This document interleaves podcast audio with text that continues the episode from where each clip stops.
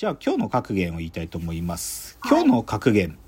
オリンピックの聖火リレーを作ったのは、あのヒットラーだったっていうね。へえ。へえでしょ。僕もこれさ、なんかいわゆるクイズ番組とかで言われるレベルで知ってたんだけど、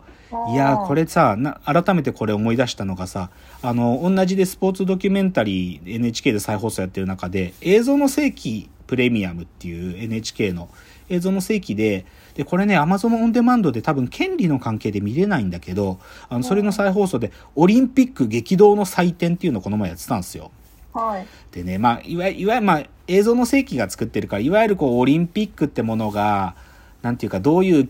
しなんか最初に生まれてから、その後政治利用とかされながらっていう、そういうことをこう、振り返ってるんだけどさ、いや、やっぱりね、ヒットラーってこうすごいよ。まあ、1936年がベルリン大会だったんだけど、はい。はい。ヒットラーがオリンピックってものをね、まあ、そもそもヒットラーってオリンピックに興味なんかなかったんだよ。うんなんだけど、やつのユダヤ人弾圧とかがすごい始まった時期だから、その、すごいもうナチスっていうかドイツが嫌われ始めた時期だったのって、そこで、なんか世界との架け橋をぶ、こうオリンピックみたいな文化的なことでもう一回取り戻そうっていう、オリンピックをそういう風に利用としようとしてで、そこでね、オリンピックを荘厳なものにしようっていう演出でヒトラーが聖火リレー始めたんだって。すごくない？なんか、ある意味発明家だなと思うよ。なんかすごい盛り上がってるね、やっぱりその聖火リレー初めてやって。あ、でね、ただね、そのドリ、ベルリン大会でさ、その、なんか、ボート遊びってヨーロッパの貴族の遊びだったんだって、貴族階級の人たちの。で、で、ヒトラーはボート競技でドイツチームが絶対金メダル取ってくれって期待してたんだって。はい。で、ドイツのチームってその国の予算で育成されてるエリートチームらしいんだよ、ボートの。こう8人乗りでこう、えいえいってこぐやつ。はいなんで、なんだけど、で、一方アメリカは労働者階級の学生たちのチームで、で、しかもこう、こぐのでさ、えいおえいおってこぐ、その指示を出すコックスって言うんだけど、その人ユダヤ人なんだって。で、じゃあ結果どうだったかというと、1位がアメリカで、ドイツは3位だったんだって。だから、なんかそれとか、なんか鼻、なんかこう少しね、なんかこうスカッとするけどね。あとね、もう一個ね、この映像の世紀見て思ったのはね、嫌だなと思ったのは、同じそのベルリンの1936年大会で、マラソンの金メダル取ったのが日本代表なんだよ。なんだけど、その日本代表の方のお名前、孫キジョンさんって人なのね。つまり、日本が朝鮮、日本の統治下にあった朝鮮出身の方で、だから、その代表選手が一応日本代表として金メダル取ってんの。なんだけど、その後が嫌で、そのさ、孫喜丈さんが要はすごいってなるんだけどさ、朝鮮の人たちは超喜ぶんだけど、それ、その彼がある意味朝鮮独立のシンボルになるみたいなことを日本政府が恐れて、その孫喜丈さんにこの後、もうマラソン絶対に走るなって、彼がもう国際的なマラソン大会に出ることを禁じたんだって。ちょ、最悪じゃない？もう、マジで嫌だなって思うよ、こういうの。ほんと最悪、醜悪だなって。しかもね、でもよかった、いいなと思ったのは、このソン・キジョンさんが、ソウルオリンピック、1988、92、どっちかだと思うけど、ソウルオリンピックで、彼が聖火ランナーやってたんだよね。だからそれとかまあ良かったと思うけど、もうこんなさ、マラソン走ること禁じるなんて本当醜悪だなって、もうもうナチスと変わらねえじゃんと思って、うん本当最悪だなっていう思ったっていうのが映像の世紀の話でした。はい。じゃあコーナー参りたいと思います。えーロフトプラスワンへの道。えーこのコーナーはサブカルリテラシー、サブカル知識の低い株式会社他社社員に竹之内がサブカル魂を注入し、いつの日かロフトプラスワンでのイベントに呼ばれる存在にまで自分たちを高めていこうという意識向上コーナーです。では、今日のテーマ発表します。今日のテーマ。公式文献からわかるドラゴンボールにおける戦闘力の真実。今日ぶっちゃけ超バカな話です。なんか感動もないし教養もないマジバカな話だと思って、もう少年ジャンプ満載っていうか、もう本当にななんかもうあっちへ使わないで聞いてもらいたい今日の話。でもいつか僕はねドラゴンボールの話したかったんですよ。まあドラゴンボール深井さん見てます？見てない？見てないです、あーまあ世代と、あとは女性だしね。まあ、ドラゴンボールって、まあちょっと本当に基礎的なこと言うと、はいさすがにこれ知ってんじゃない ?7 つの玉が世界中に散らばってて、それを集めると、一つだけ願いが叶うっていう、そういう玉がドラゴンボールなんですよ、玉があって。で、それを主人公たちが集めていく中で、その冒険とか夢とか、もしくは戦い、もし友情みたいなのが、まあ全部詰まってる長編漫画。うん。で、まあ、ドラゴンボールっていつ連載してたかっていうと、ジャンプで、1984から95までだよね。11年連載。で、まあ僕はさ、この時まさしく中、小学生、中学生だから、もうめちゃくちゃ見てたわけ。で、同時にさ、もうドラゴンボールはアニメも超しっかりやってたから、はい。1986から96までドラゴンボール、ドラゴンボール Z っていうのはずっとやってたし、だからさ、漫画もさ、いや、これ、ウィキペディアに書いた情報だけど、全部で世界累計2億6千万部売れてるっつうし、まあ、まあ未だにで、アニメの映画とかもずっと作られてるけど、直近のドラゴンボールスーパーブロリーっていうの2018のやつとかもう世界で135億円とか言ってるから、新エヴァとかよりも結局興行収入的には未だに上みたいな、そういうお化けコンテンツですよ。はっきり言ってドラゴンボールは。お化けコンテンツ。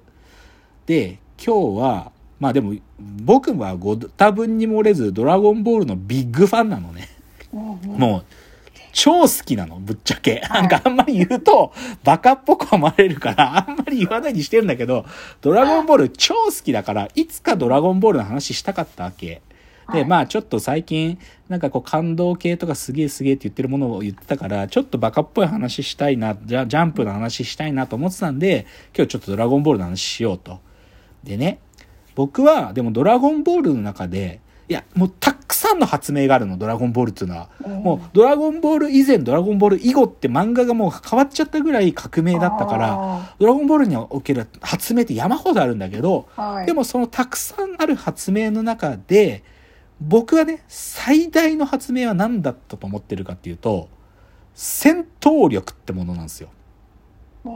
戦闘力っていうね、はい、そまあ、戦い、バトルするアニメ、あ、漫画だから、うんその強さっていうのが重要な一つの指標なんだけど、はい、それを実際数値にしちゃったんだよね、ドラゴンボールは。それを戦闘力っていうんで、ちょっと戦闘力の紹介、ウィキペディアに書いてあるやつちょっと丁寧に読んでみますね。はい、戦闘力とはってやつね。強さを表す一つの指標で、サイヤ人編から取り入れられた概念と。原作では、片、片メガネ型の装置、スカウターによって木の強さを数値化したものとして表現されたと。で直接木を感じる技術より、木ってのは戦闘力の別名ね。せ直接木を感じる技術よりは具体的に力量を表しているが、ごく一部の木のコントロールができる選手たちは、戦闘時に木を爆発的に高めることで戦闘力を上げたり、または木を消すことで戦闘力をゼロにまで下げることができるため、その数値は強さの指標として絶対ではないと。数値でわかるんだけど、でも、ガーって力を高められるやつは、一瞬だけでもその数値が上がったりするわけ。だけど、その能力を持ってないやつはずーっと戦闘力が変わらない普遍だったりするってそういうものね。で、じゃあそのスカウターって道具で測るんだけど、スカウターは木を感じることのできなかったフリーザ一味をはじめ、サイヤ人などが使用していた。劇中で初めて計測した農夫の戦闘力。初めてスそのね、スカウターっていうのが出てきて戦闘力をピピって測られた人は、農夫、地球にいるおっさんだったの。で、その農夫の戦闘力は5。5ね、5。で、宇宙最強の存在であるフリーザーが変身する前の戦闘力は53万。だから、普通の人は5なんだよ。大体。はいなおじお人間の大人は5 1から10の間ぐらいな。だけど強いもう宇宙の最強のやつは53万みたいな。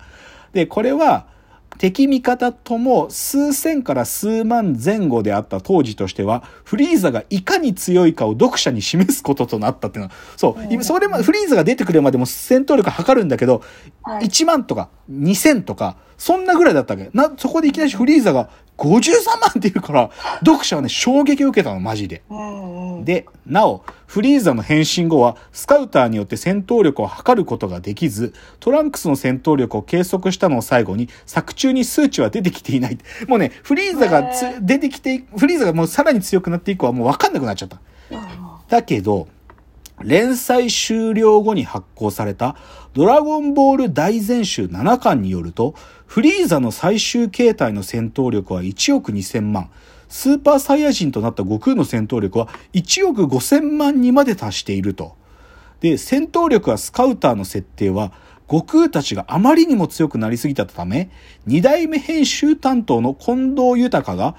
強い者同士、どっちが強いかもうわからないと言ったことに対し、鳥山が数値化した方がいいのではないかとアイデアを出したのがきっかけとなっている。ちなみにこれは V ジャンプ編集部編、ドラゴンボールエディシエディターズインインタビューナンバー2、二代目編担当編集近藤豊っていう、も、もしくはもう別のね、ほ本になってるので、30周年アニバーサリードラゴンボール超詩集という2016年に出た本の54ページに書いてあるらしいんだけど、で、ちょっと最後に言ったところが重要で、ドラゴンボールの漫画の中では、戦闘力はフリーザの53万以降出てこなかったんだよ。だけど、その連載が終わった後に出てきた、いくつかの本によって、あの時のフリーザの戦闘力がこうだった、悟空の戦闘力がこうだったっていう、オフィシャルが出してる本によって、実際、戦闘力は測れてなかったんだけど、漫画の中では。だけど、実際はあの時1億2000万だったとかいうのが、文献として出てきてるってことが書いてあるんですよ。で今日はここ、ポイントはここです。この連載終了後に出てきた重要な文献から、この戦闘力ってことをもう一回掘り起こそうっていうのが今日の主題です。うんなので今日はここから行きたいと思います。でははい次のチャプターです。